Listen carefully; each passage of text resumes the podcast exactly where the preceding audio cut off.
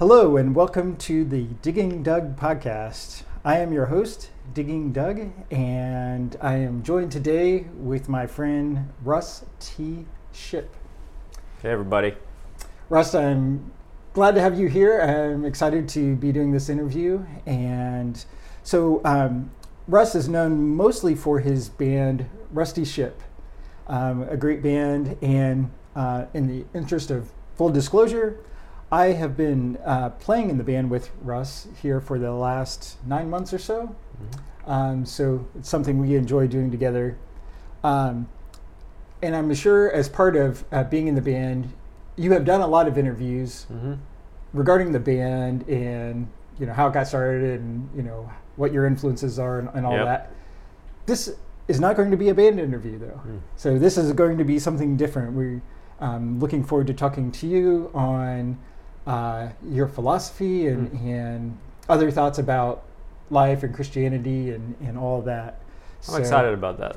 Yeah, thank you for joining us here. Um, so, uh, as we get in, the first question I, I had is um, I'm curious about learning about your, your background. Mm-hmm. Um, did you grow up as a Christian? And yes. Um, yeah, I grew, I grew up um, in a very conservative Christian American evangelical home. Um, pretty sheltered. Um, of course, I've done a ton of introspection and processing since then, being removed from that initial environment to be like, oh wow, okay, that was actually pretty sheltered and pretty conservative in in the grand scheme of Christianity and America. And so yeah, that's definitely my roots. Um, my parents were very involved in the church. My parents actually met at Bible college. Nice, nice. And um, um, they met at a Bible college at a very charismatic Pentecostal church, which gradually morphed into kind of a cult, as they do sometimes. And so that so it, it made for a very interesting religious, spiritual, philosophical dynamic for my foundation. And um, but yeah, I'm, I do not want to get too carried away on that. But yes. Yeah. Um, what particular denomination was that? And, and did your parents later uh, go get out of that and go into a different denomination or a different church, or? You know, they. It's interesting because I, I can't really talk about the religious theological side as a, as detached from our lives and what we were going through because it was so intricately involved. But my parents they both they actually worked for this church also that became a cult. And so they left the church and they had to quit their jobs because of it.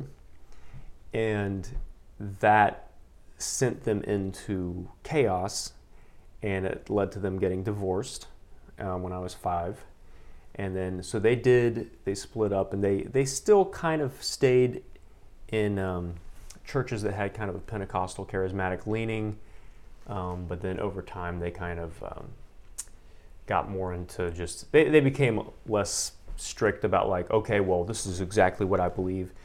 After a while, they're like, is there just any safe churches we can go to that's not going to be corrupted by the pastor turning into some megalomaniac, crazy guy?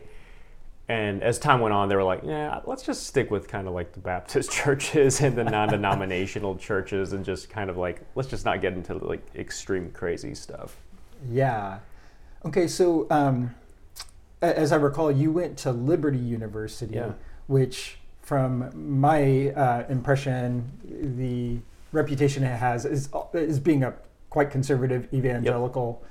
school. So, at, at what point did you, you, you talked about um, starting to uh, get another perspective and, um, get outside it now did that happen uh, after you moved away from um, you're from virginia originally did that happen once you moved to nashville or was that mm-hmm. some point before that you know it was after i graduated from liberty um, liberty like you said very very conservative old school traditional southern baptist ties school.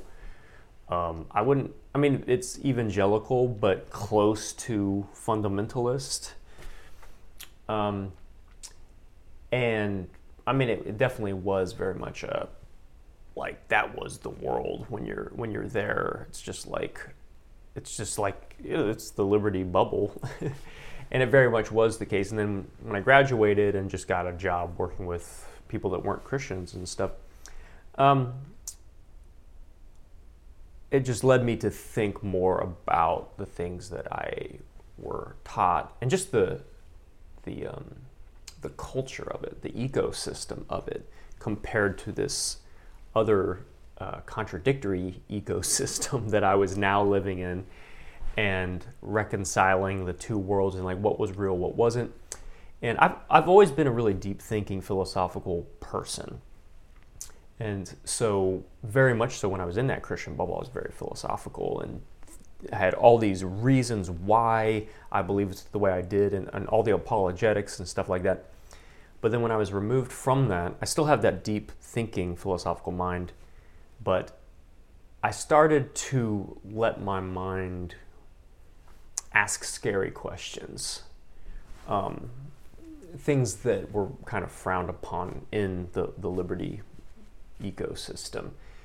And I started to really just kind of trust myself and my innate sense. Sorry, I'm touching the mic.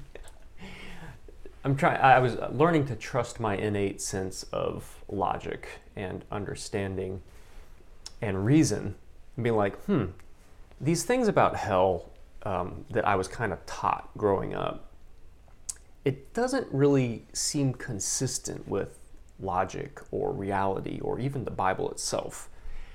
And so there was definitely a schism that happened with how I was raised and then letting myself kind of trust my own sense of understanding and be like, actually, I think that there was some things that I was taught that are actually not as accurate um, biblically as something else.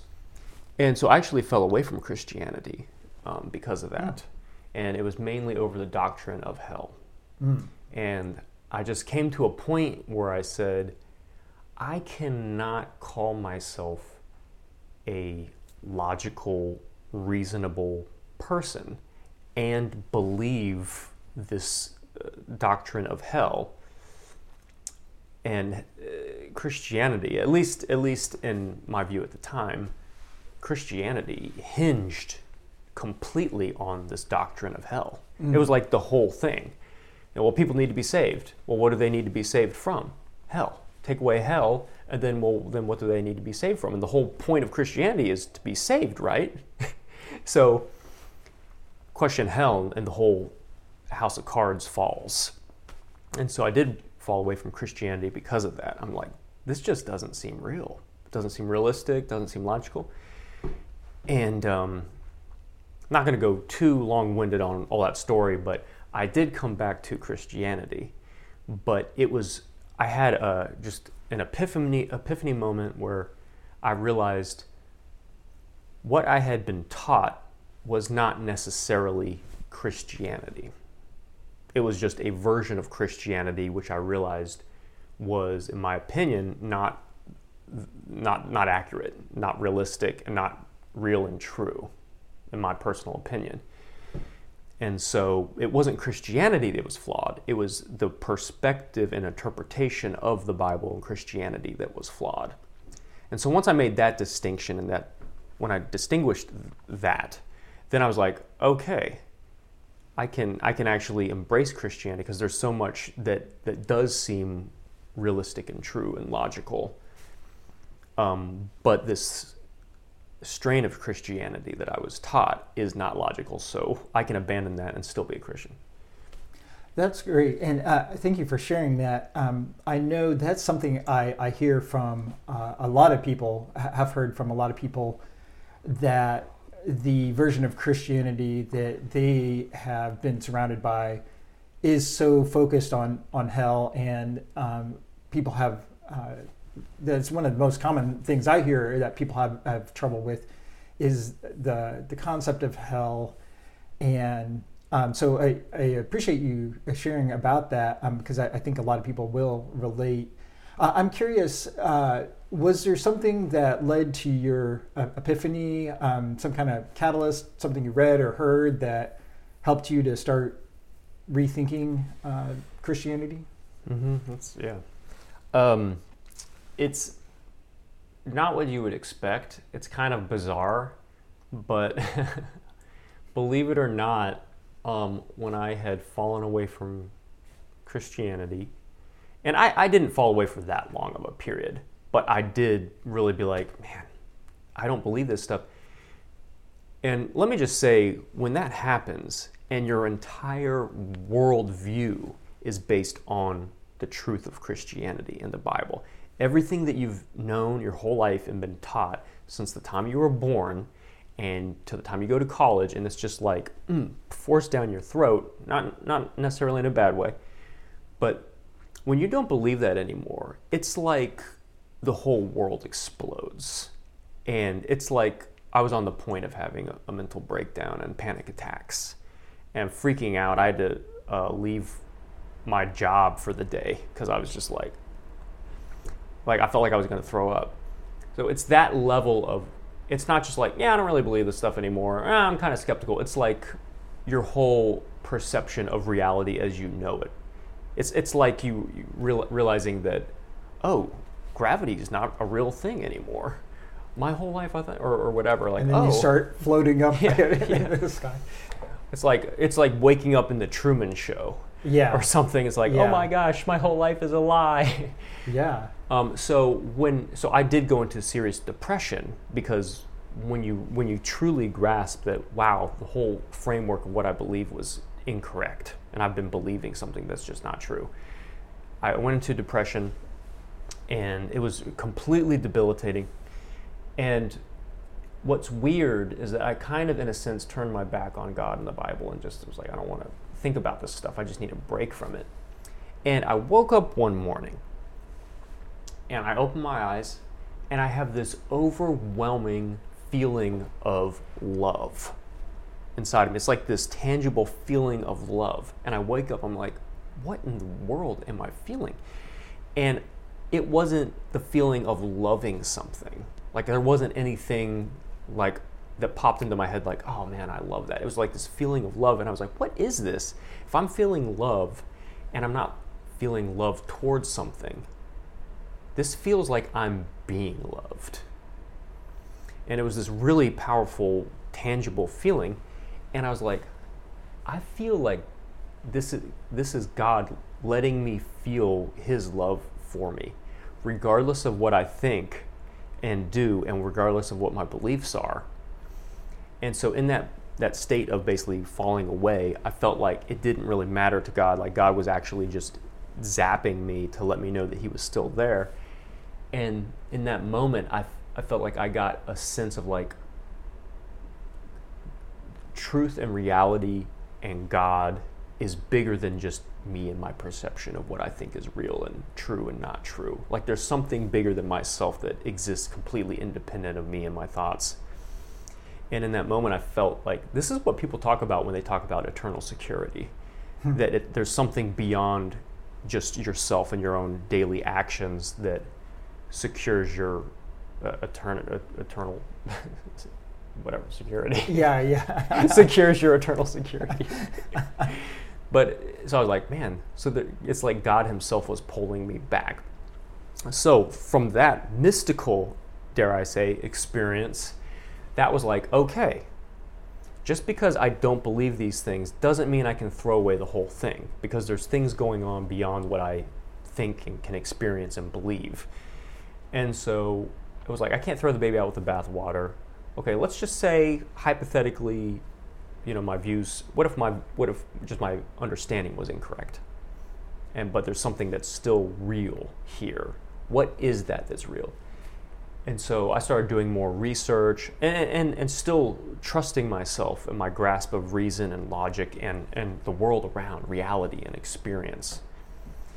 And um, that set me on a trajectory which I'm still on to this day, still progressing of like what really is reality, what is truth, how's the best way to interpret the Bible, and um, what truth is out there outside of the Bible. Thanks for sharing. That's uh, that's fascinating. Um, uh, so you kind of talked about two things, which I, I wanted to um, mention, uh, address both. One is uh, talking about how uh, you had lost your faith in God and, and, belief in Christianity for that time period.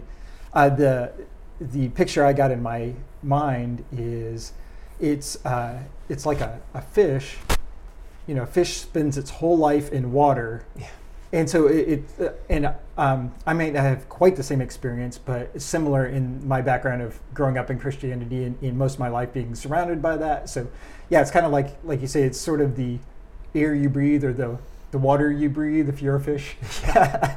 and you're, yeah, that just completely you're completely surrounded. So it, it I can see when you're stepping out of that, it'd be kind of like taking a fish out of the water into the air and how traumatic that would be for the fish of like yeah i was i don't know around. how yeah yeah so um, and, and, again that's something that I, have heard a lot of people uh, talk about too of having um, some kind of experience when when they have um, been raised in christianity or long a part of christianity and have um, stepped outside of that and, and, just that especially if that happens rather quickly um, different people have different experiences, of course, um, but yeah, when it's a kind of more sudden, it, sudden-ish uh, transition. Um, so the other thing uh, you talked about, um, I'm trying to remember exactly what I, I, wanted to to say there,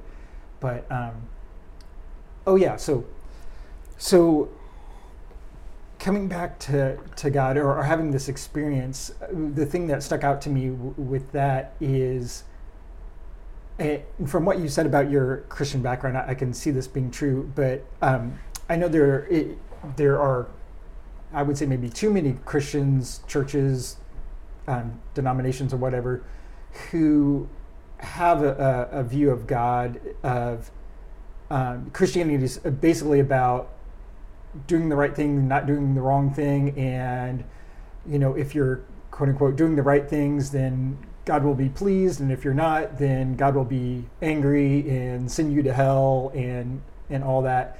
Um, so, if that is true, like that, your experience of feeling God's love wouldn't really line up with that sort of point of view because if you're mm. like, you know, I'm in a position where I'm like, I, I don't think I, I, you know, believe in this God or, or whatever. If, if that kind of paradigm of God is true, then you wouldn't expect to experience that God's right. love. Um, so, it, first of all, I'll ask you: Was that sort of paradigm uh, your background in, in, in Christianity, and did that lead to that that changing? As far um, my background as far as like a more transactional kind of uh, somewhat um, relationship um, with God. Like I do hmm. these things and then I get His blessing, love, salvation in return. Uh, well, that and just again, kind of the view of God of um, God is all about like you know being angry based on what we do or don't do, and oh, yeah. um, you know, yeah, yeah, kind of that how God feels about us is based on how how Christian we are aren't being. Yeah, yeah. I mean, totally. It's interesting because when when I was growing up, I mean, it's like there's so many conflicting messages in the in the church, at least the church that I was in. It's like, you know, God loves you. He died for you. But but if you screw up, you know, you're going to hell. And and you know, it's not about what you do, it's about your faith. and yet, it, still subconsciously, it's like you can, you, can, you can preach all day long about the unconditional love of God that actually has conditions on it. right? Like, right. It's like the unconditional love of God, the unconditional love of God. But then everything else is like God is conditional, God is conditional, God is conditional. you know what I'm saying? Like it's the it's like you can preach something, but the actual atmosphere and the culture and the, all the other stuff that's talked about, that presents its own presentation of reality. Yeah. And then so there's this this conflict. It's like, okay, well, I know that God, it's not about what I do, it's about Jesus, and I just need to believe in that. But then, still, with me growing up, it's like, okay, well, so so what do I do about this? Oh, well, here, just just say this prayer after me, the sinner's prayer, and so I did it. But then I would doubt myself. I'm like, I mean, hell is a long time of torture. if there's any chance that I maybe slipped up in something and might go there, then I'm not going to feel any peace and rest and eternal security. If that is like, oh, eh, eh, maybe I didn't say the prayer right, maybe I didn't believe in the atonement correctly and my incorrect view of it is going to cause me to go to hell for all eternity suffering. so, because of that, I would say the sinner's prayer every year, just in case I maybe didn't believe it correctly or didn't say it quite right.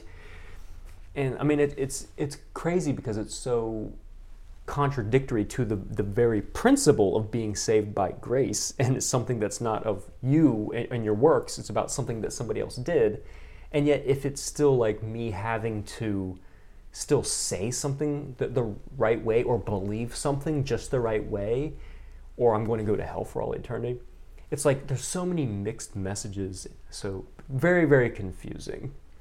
Yeah yeah it, it's funny that you, you, talk about that because it, it is it's like um, despite maybe the, the message of, of christianity uh, there's a lot of christians who yeah, it can it can seem like you've got to perform the ritual the right way, or, yep. you know, um, which is actually, if you think about it, that's more of a, a, sort of pagan or magical view. Yes, that's is right. like you know I have to do the incantation yep. right to get the spirits to you know yep. perform whatever I want, and, and, so yeah, so it's funny, which again, like, like you said, it's completely not in line with the, the message of, of Jesus and and, and the New, Des- New Testament and um, grace and, and all those things.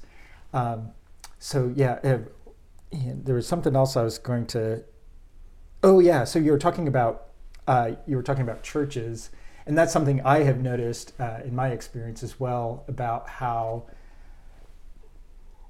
I think it's it's interesting to me because I think there is there's such a long-standing church culture in uh, at this point evangelical culture um, for you know 100 plus years and whatever it's been and there are a lot of ideas uh, there's a history both of uh, the ideas and of both uh, of practice hmm. and so what i see have seen in, in christianity evangelicalism is there's a lot of these ideas about yeah these are the right beliefs you know we want to be welcoming to everyone for for instance and everyone can be saved and you know these things but then there's also all these practices of like well this is the right practice and you know if someone you know has done this you know like maybe it's smoking you know like oh that's yeah. that's kind of that's bad you know and we we need to you know do the you know, whatever in in response to that or like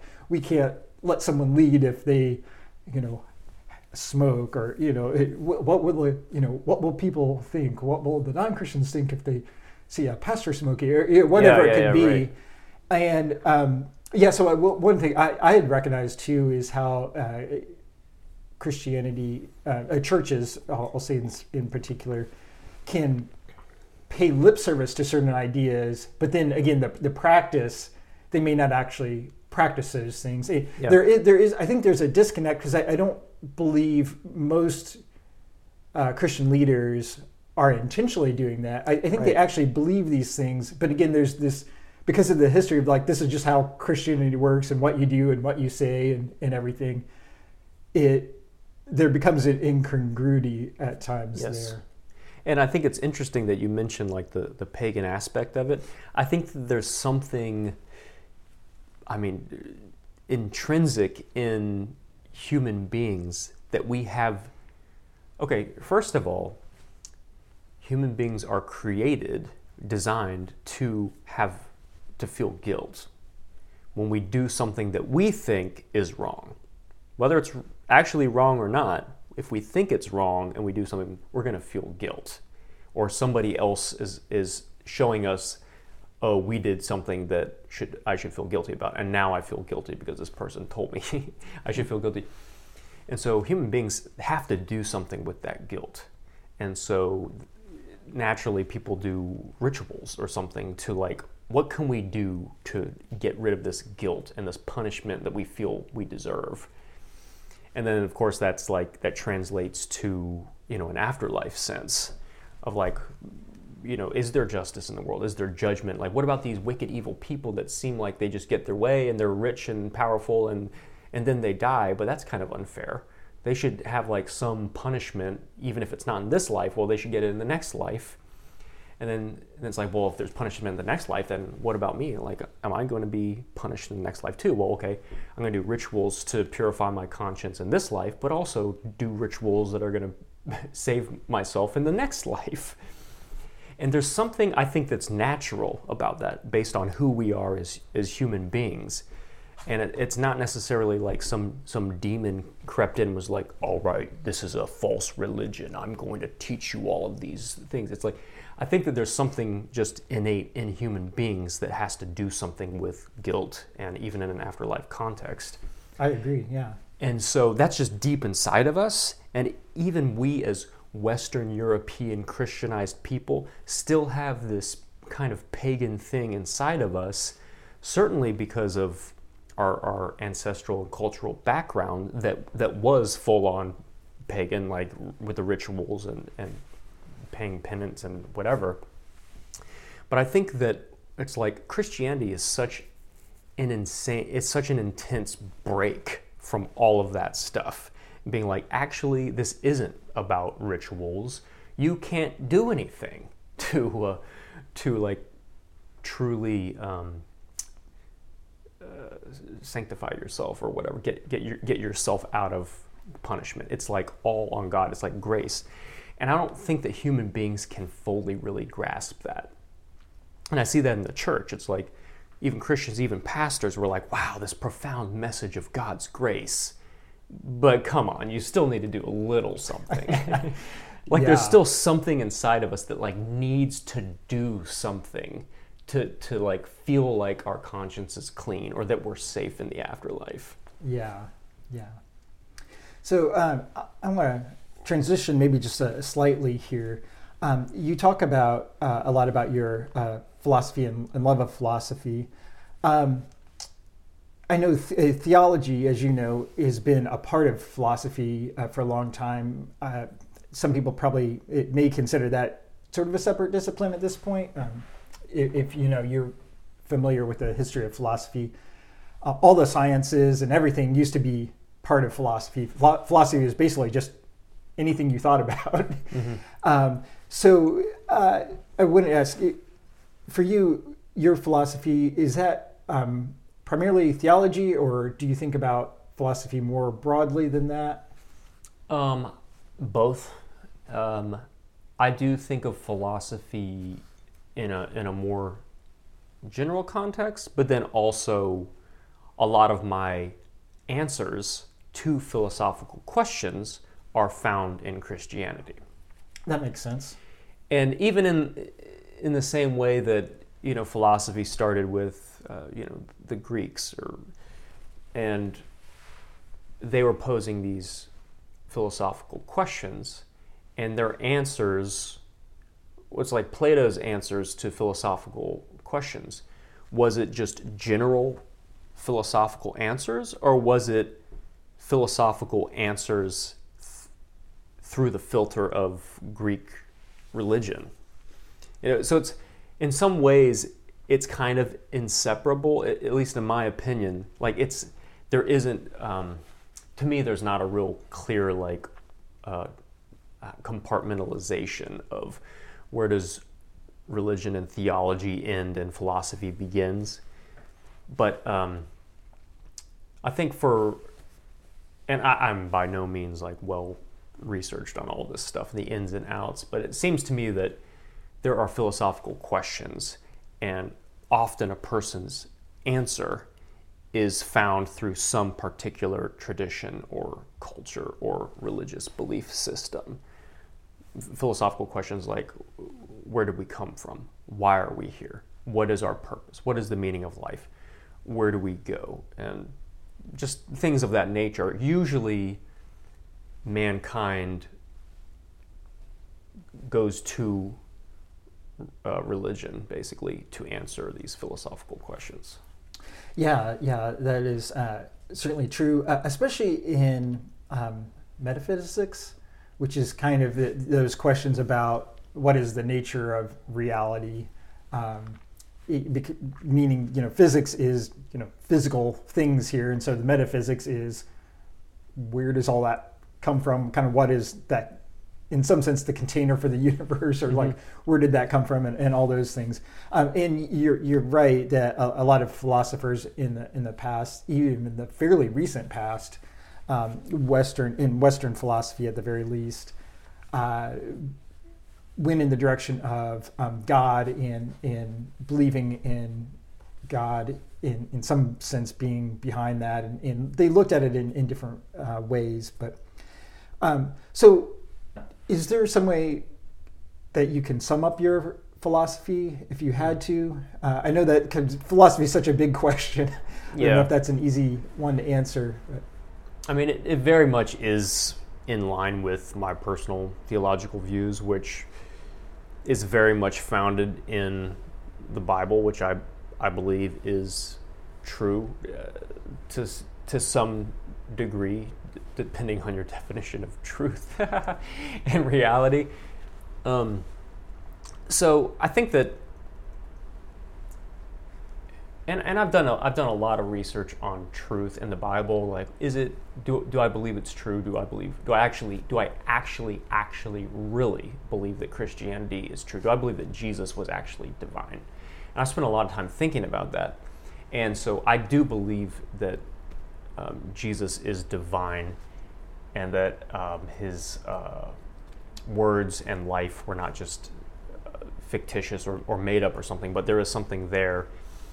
And if that's the case, then if, if, if Jesus is divine, then he comes from the from Judaism.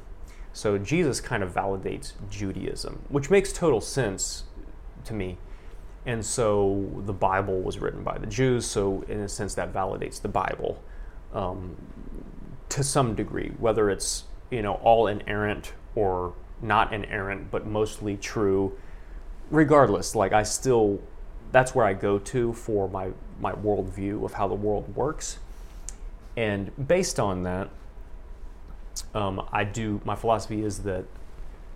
Um, my philosophy is based on what I believe is the intent of God for creation. And the most basic foundational attribute of God that we know, if nothing else, he's a, he's our creator.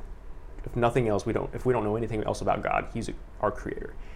And he created the universe um, and so he created earth and he created me as an earthling. And so if he created me as an earthling, then obviously he wants me to be an earthling.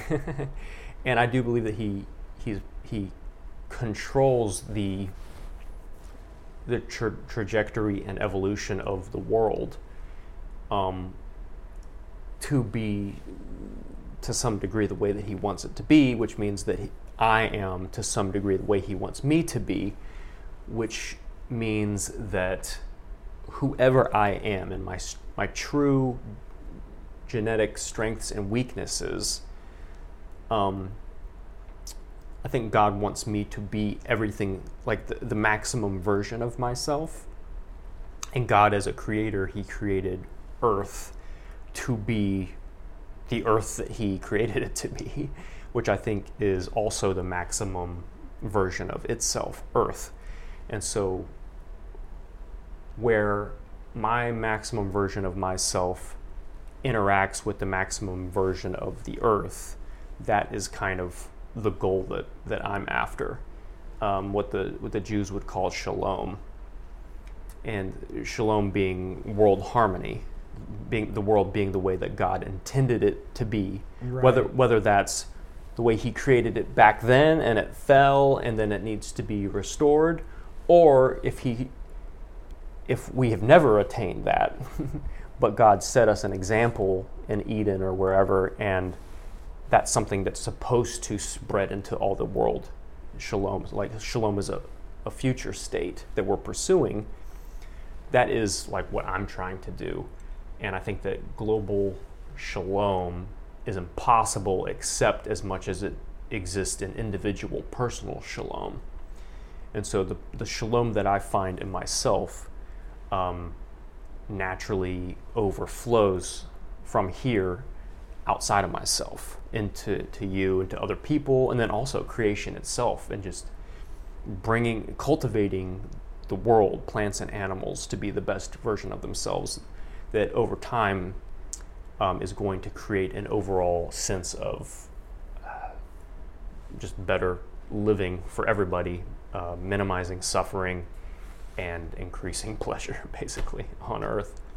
Yeah yeah. Um, so what you're talking about, it, it sounds like a purpose, like you believe that there is a purpose, uh, in, in at least in the sense of there's a direction that you're going, that God wants you to go, that God has the the world as a whole um, going, and I think the the theological or not theological, the uh, philosophical term is teleology, uh, uh, which is kind of like that the idea of that purpose.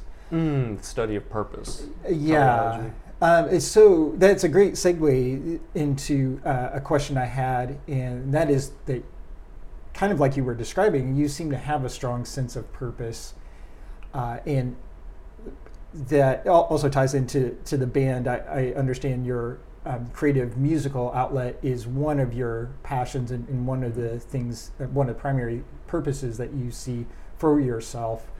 Uh, can you uh, tell us a little bit more about that and kind of where, how that that sense of purpose uh, developed? Mm-hmm. Well, it's, I mean, I'm I'm totally indebted to my Christian upbringing because, I mean, Christianity is so purpose driven and the purpose driven life? The purpose driven life. Yeah.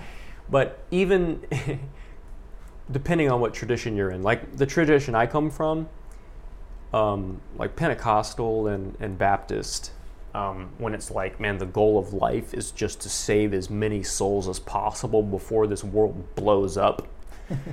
Or we're raptured out of here. Yeah. Um, talk about purpose in life when it's like, oh my gosh, it's up to me to save these people that are about to go to hell and they could die like that and just go to burn for forever. Man, talk about some serious motivation and purpose in life. And that was just the framework in which I entered this this whole world and, and saw this whole thing. And so from that, I've um, I've moved away from a lot of that stuff, and yet the the sense of obligation and duty and purpose in the world has has always stayed with me, and I think that's great because whether it's real or not or true or not, I mean, just the fact that I have this um, sense of duty and purpose, I think is great, and it's really it's really given me so much drive in my life, my whole life which has led to this band being what it is. And it continues to drive me. Like I'm not I'm not as much about being driven by the end all be all thing is um, just like evangelizing to everybody until I persuade them of to believe in Jesus so that they can be saved from hell. Like that's not the thing that really drives me as much these days because my, my beliefs on that have all changed. But I still have that drive, and now my drive is more about um, eliminating suffering in the world and um, healing people um, because I, do, I, feel, I feel people's pain, and I don't want anybody to be in pain. And so that's something that really drives me is how can I eliminate pain in this world? And, and and also I I've, i really am um, just very profoundly um, impacted by the words of Jesus. And I, I do believe that there is such power that enters into a person's life when they believe those words, and that there is this quality of experiencing God and God's presence and the, the love and peace and joy that, for the most part, is not possible to experience at the level that you can from um, an encounter with God or believing believing His words. That's something really powerful that I want people to experience. So it's like eliminating suffering, physical, emotional, mental, spiritual suffering, and then also, um, aside from just eliminating suffering, how can how can people enter into what I would consider uh, eternal life, which is life of of the eternal, which is God, God life. How can people experience this greater quality of life right now on earth and then potentially you know in the future after we're gone um, that comes from god and and as as from the belief in his words? Because so much of our um, experience is just our what we believe about anything and if i believe mm. that if i believe that you know, I'm broke, I'm not going to be able to pay my bills this month, I'm going to be freaking out. But if, regardless if it's true or not, but if I believe that, right. I, if I believe I'm a millionaire or whatever, I'm like, oh yeah, I don't have to worry about bills. I might be worried about something else. Yeah. I'm not worried about my bills. Right. And so there's a sense of peace. If I actually believe, if I, if I don't believe that God loves me, if I don't believe there's a purpose, um, then it's just kind of like there's just less security in life. If I do believe that God loves me more than anybody else, and I have that right now, then the, the moment that I actually believe it, then I experience it. And if I believe that I'm taken care of, if I actually believe that, then I experience that the feeling of being taken care of, which is peace and happiness. Yeah, I think you touch on a couple real important things in, as in terms of uh, theology and, and, understanding God. Um, one is eternal life. It's not just about uh, I'm going to somehow be saved after or, or, go to heaven after I die or, or whatever. It, eternal life is more about a certain quality of yes. life, and I, I think I, I think that's great and something that I wish more people would understand. Me too. Uh, and then also, um, just in general, talking about um, the idea of this kind of goes back to people's view of, on, on God as, as well. Uh, you know, if, if God is uh, more angry with people and um, or if he is more uh, loving. In theology, one of the things I've noticed is that, it, like I, have heard some people, uh, some evan, evangelicals talk about, well, you know, we need to have the Bible in order to convince people, like of the Ten Commandments, in order to convince them that they've broken the commandments, yeah. in order to convince them that they're going to hell, and and all that, so we convince them that they need to believe in Jesus so that they're saved from that. And to me, that's always just felt kind of odd. It's like we have to go a, a long way to convince people of something bad so we can like you know right. then turn around to say oh well you've we've got this good news now for you because we dumped all this bad news on but yep to me what you're describing the, the vision you're describing of god having this vision of uh, shalom um, which uh, a lot of people may or may not know that shalom is often translated as peace, but the concept of shalom is is much broader than that. It's it's not just the lack of war or conflict, but it's uh, the way I've thought about it is it's sort of like a, a societal um, well-being. So it's more than just a, a, an individual. It, it's like there is that communal aspect of it. It's it's broader than again just individual peace or and again even on a, a, societal communal level more than just the lack of conflict but it's like a, a well-being and a, har- harmony You, you mentioned the word harmony there. So, going back to that, uh, thinking about Jesus, one of the things I've recognized is um, Jesus is in the, Gospels. It, it, they share about how he performed these different miracles, and I, I guess in the, the background I've had, there was a recognition that the miracles that mean that's kind of a, a, a display of power or divinity in some sense. But what I've come to realize is it wasn't just that, but the miracles and the things that Jesus did are were a, a demonstration of this is the kind of world we we will have when Jesus is in charge. So mm. people get healed, people get freed from um, their bondage of whatever sorts of things it is. Um, they receive sight, they can hear, you know, all these different things happen when Jesus shows up. And I, I, again, that goes along with what you're talking about, about God having this overall um, teleology or purpose that he is wanting to bring the world into this shalom, this well-being for for everyone. Uh, I think that's such a a more beautiful understanding of the good news, understanding of, mm-hmm. of God and mm-hmm. Jesus, more so than this fear-based. Hey, yeah, this this hey, you know, God's really mad and he kind of wants to send you to hell, but you know, if if if you believe in Jesus, then when God looks at you, He won't actually even see you. He'll just see Jesus. And so maybe God doesn't even like you, but He's just He's just not seeing you. He's seeing Jesus until you kind of get you know get uh, you know kind of slide in the back door or what. So I mean, that, those are um, significantly different pictures of God, and of course, Christians don't normally directly talk about God like that because, like like you were uh, mentioned earlier, you know, it's always talking about God is love and everything, but then some of the other things that Christians say and everything gives us different picture. Right. It's like God is love. He's unconditional love. He died for us. He loved us before we loved him.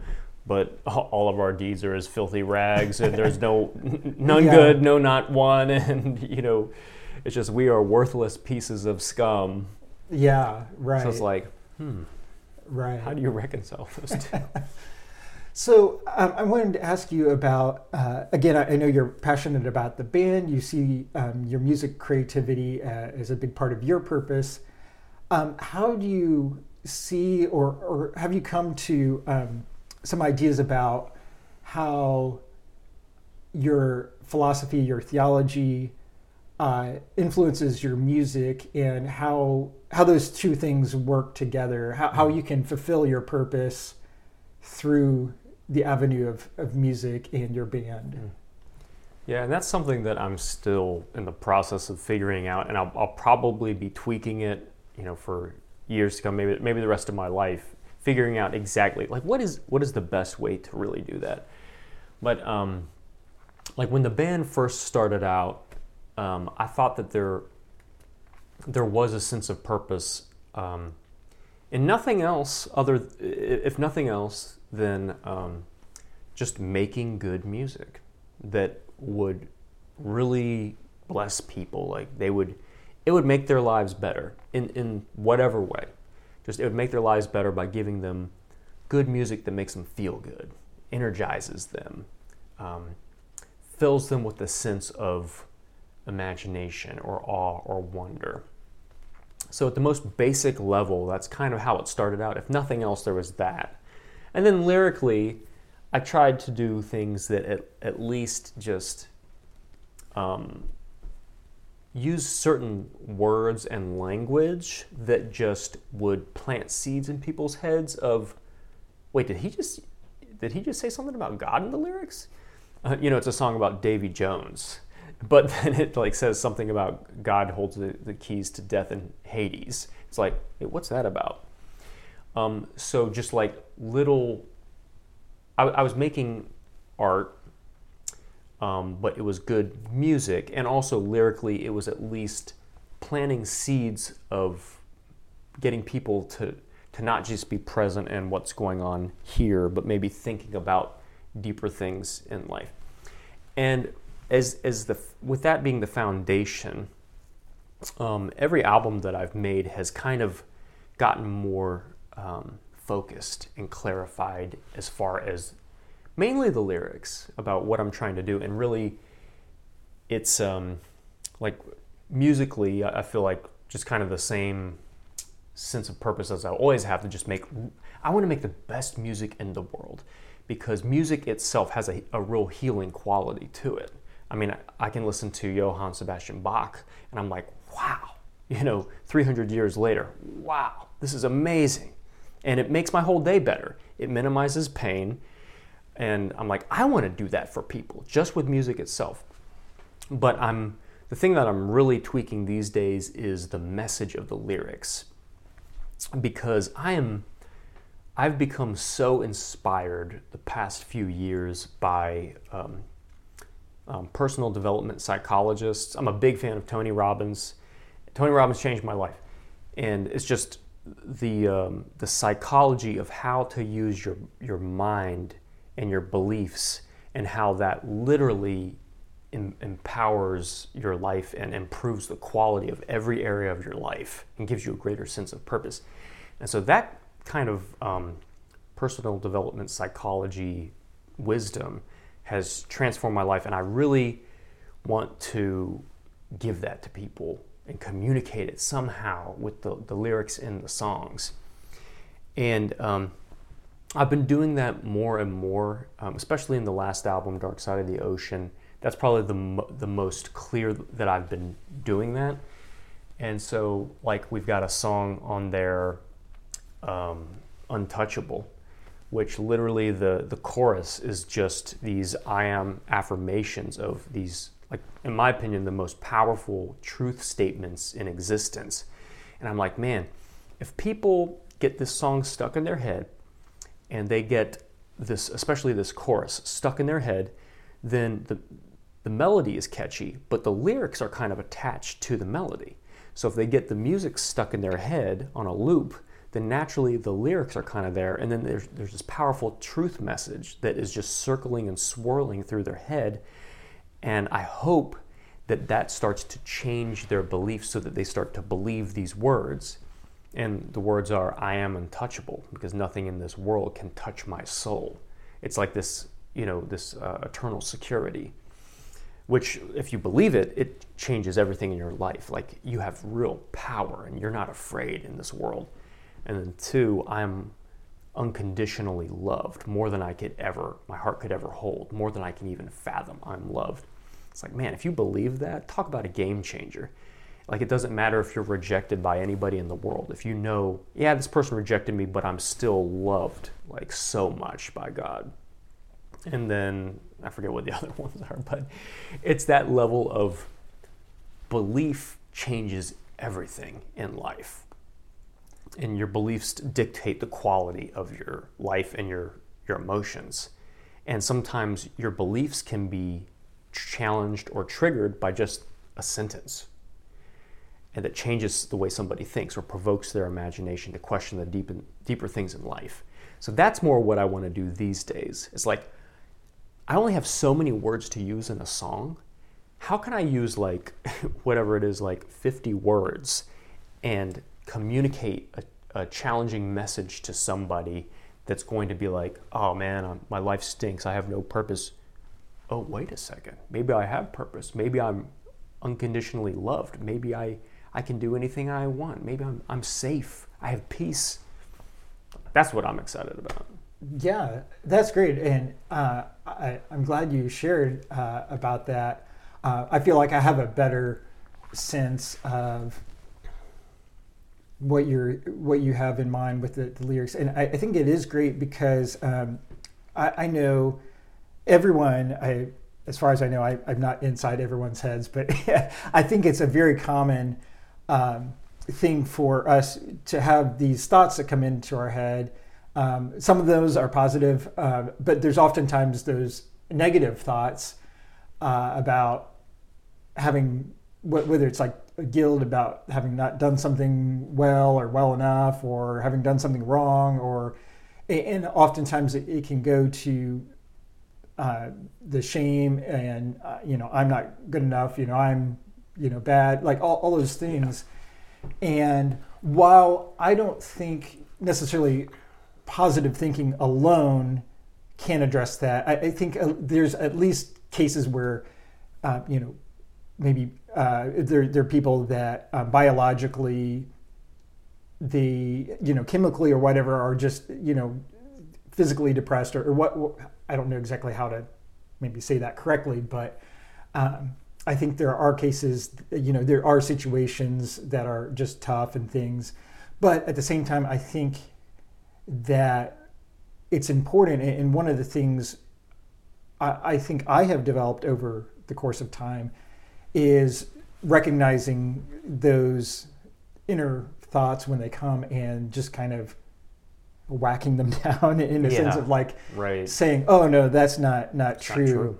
Yeah, and so I, I, can definitely see with music, like you said, that's something that people connect with, especially when it, it's something catchy they enjoy listening to, and then that uh, message can be positive or not. Like there's some, uh, you know, certainly there's uh, some music out there that is more along the lines of like, I'm terrible, the situation is terrible, like I want to die, well, you know, whatever, and uh, more again kind of a negative message. Now I, I hesitate, or I want to, I guess, put this caveat because my belief is that there, there are different types of art or different ways of approaching art, and one of those is one of the, the ones I appreciate most is how art expresses emotion, and so certainly we go through challenging emotions, mm-hmm. we go mm-hmm. through things, and and I appreciate that art can express. Uh, those good and bad emotions, and yeah. I find it helpful when I'm feeling a challenging emotion to have music or art that um, that relates to that emotion right. and, and I did I can identify with and, and appreciate it. So I, am not just saying that all art should be happy or right. whatever.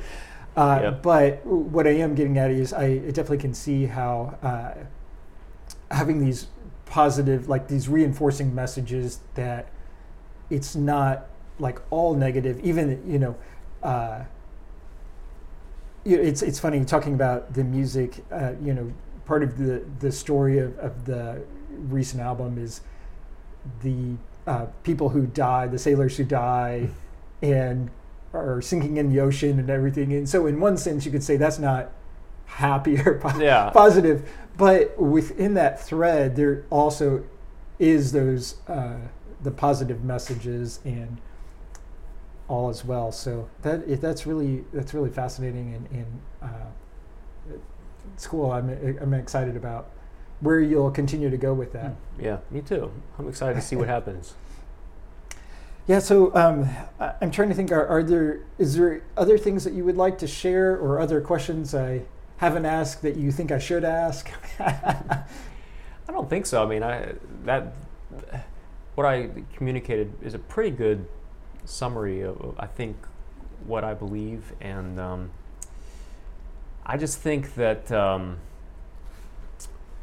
the one of the biggest parts of the, the mission that I'm currently on is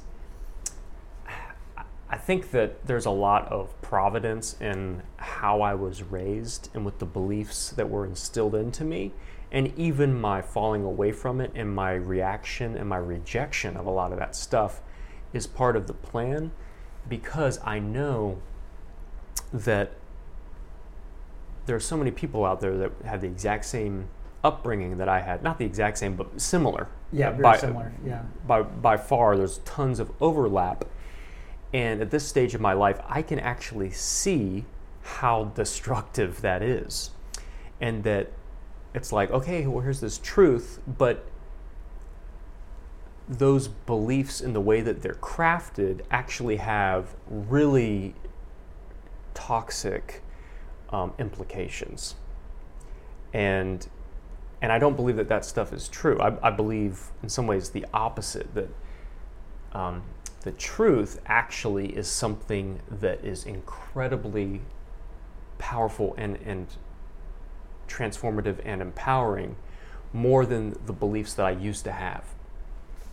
And so I'm, I'm on more of a, a mission these days to help people see the, the same things that I have seen and, and show them how, hey, you were taught this, but this actually isn't true. And some of the reason that you're, you're feeling like your life is so crummy is actually because of these incorrect beliefs that you were taught. Whereas this is actually the, the true beliefs, this is like the true interpretation of the Bible, the true worldview. And the thing is, because this is true and correlates more with reality, it's actually the benefits of it are are incredible, and it, it literally has the power of um, improving everybody's quality of life, improving the, the how they see themselves and their worth as a human being, and the potential in a person. And man, I just think that there's there's so much powerful implication and application from these beliefs that I have I've realized. And so I don't know. I'm just kind of a man on a mission in that sense. Of um, there's a book I'm reading right now uh, by N.T. Wright called "Surprised by Hope," and I think I have copy of it up here somewhere. um, probably up, yeah, right, right, right there. there. and I'm like, you know, I, I was having all of these, this long evolution of theological belief and it's just like trusting myself in my, my logic and reasoning and really being like i'm not shutting out science. I'm not shutting out my experience of reality. I'm saying how does theology if it's real and true and the Bible's true then it has to be in alignment with experience right. and, and science and, and reality. Like what like what i can feel and touch it has to be one and the same. And so I've had all these just um, this evolution of belief and theology over time. And it's so exciting to me to read books like this because I'm reading from people who are well, way more researched than I am, have more credentials, who've been at this game longer than I have, who are true bona fide theologians, who are basically saying the things that I have theorized. And it just validates my own sense of. Um, um, trusting in myself and my innate sense of logic and reasoning and experience.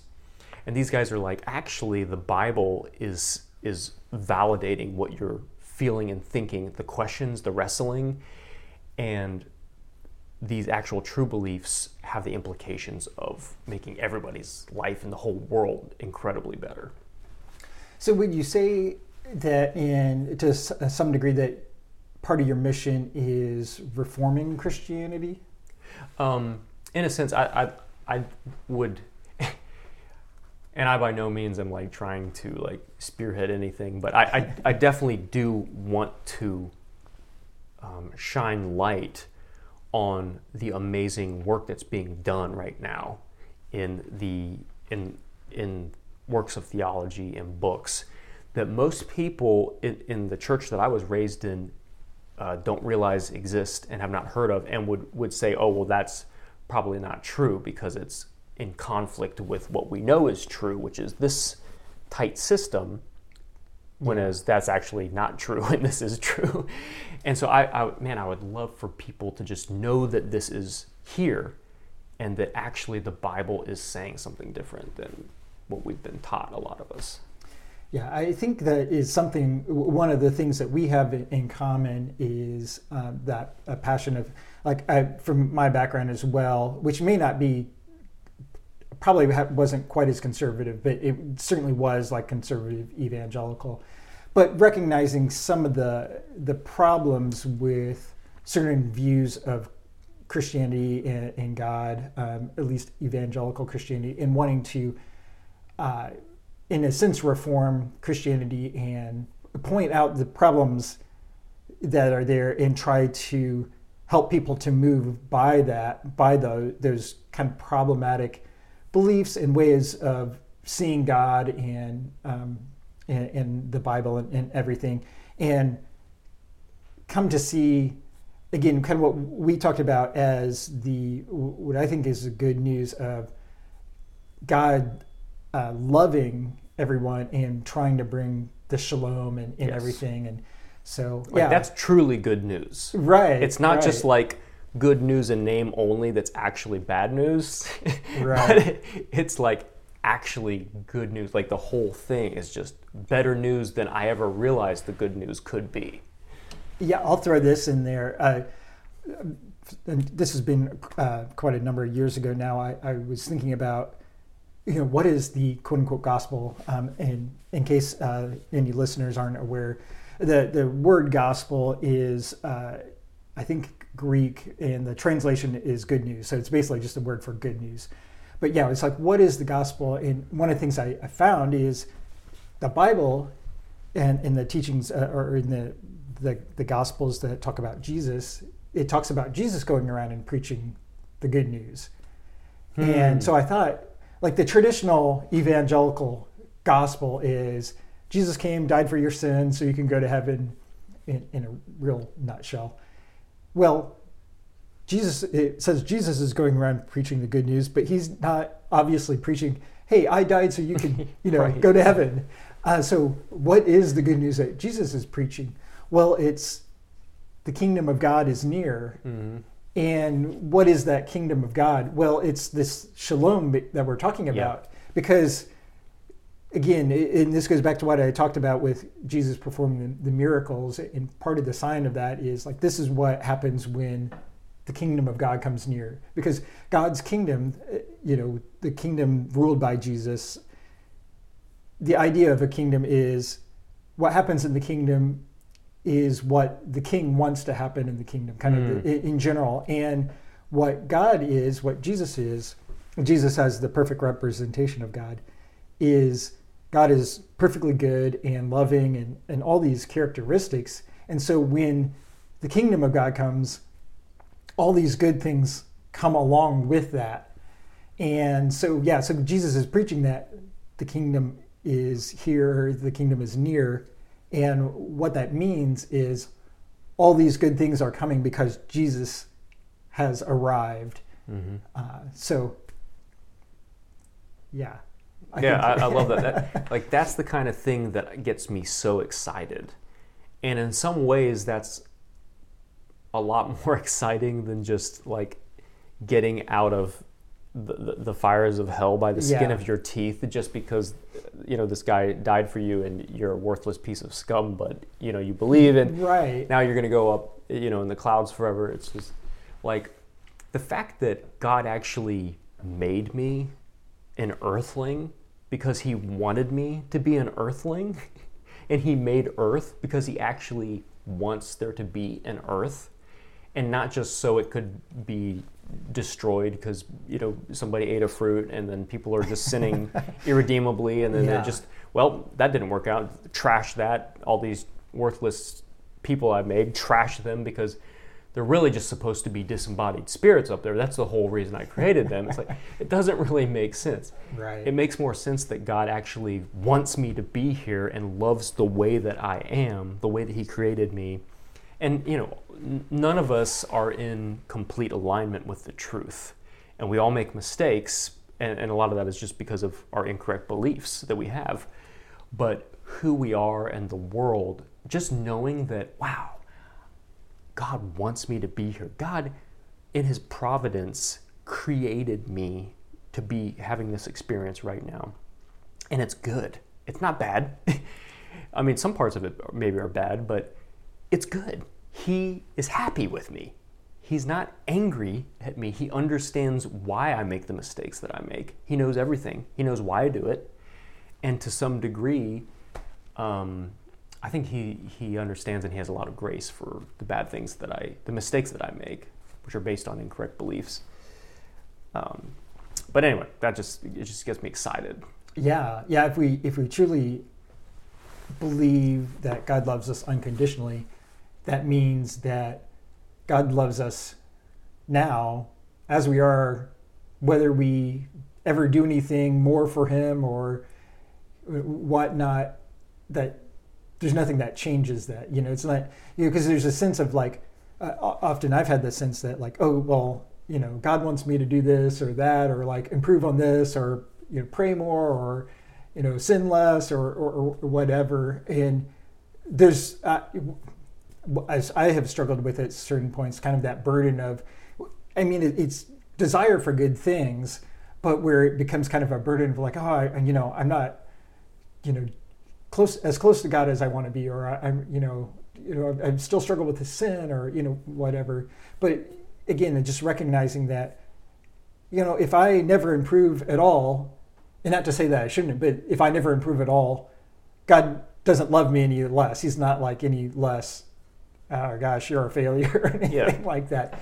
Like um, you should know better than to do this. Yeah, and if you think about uh, you know the the analogy that uh, of God being a parent, uh, like like a parent, you know, what parent is going to like love their children less because they're imperfect or you know it's like we might get frustrated and, whatnot but it's not like we're like well you're just a you know script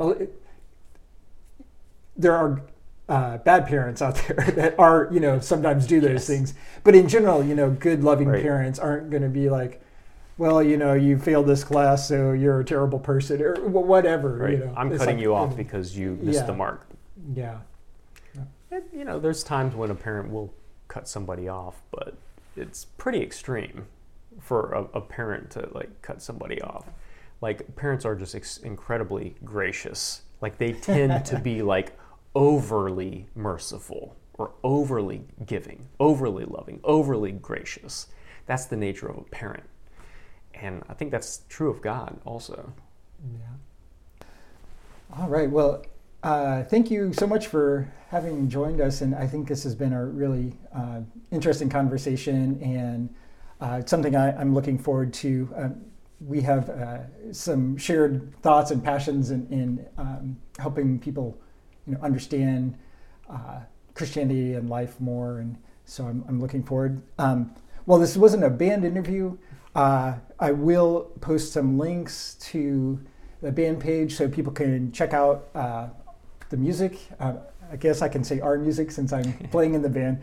So uh, people can check out our music. Uh, I think it's really good. Um, and that's well, from even before I joined the band, I, I was a fan. So I, I, would encourage people to check it out. Um, it's uh, we like to call it nautical rock. Yep. So it's a little bit different, but uh, very very well done. So thanks so much, Rusty. Thanks, Doug. Um, we'll look forward to uh, seeing you at practice on Tuesday. Okay. but yeah, thanks again for the time. And again, this has been the Digging Doug podcast. And tune in next time. Um, subscribe, like, you know, all those things that they always tell you to do. Uh, should be available on YouTube and uh, all the podcast uh, sites, all your favorite podcast sites. Probably, uh, probably uh, Spotify and every all the other ones as well. So MySpace. Yeah, MySpace exactly. all right, thanks.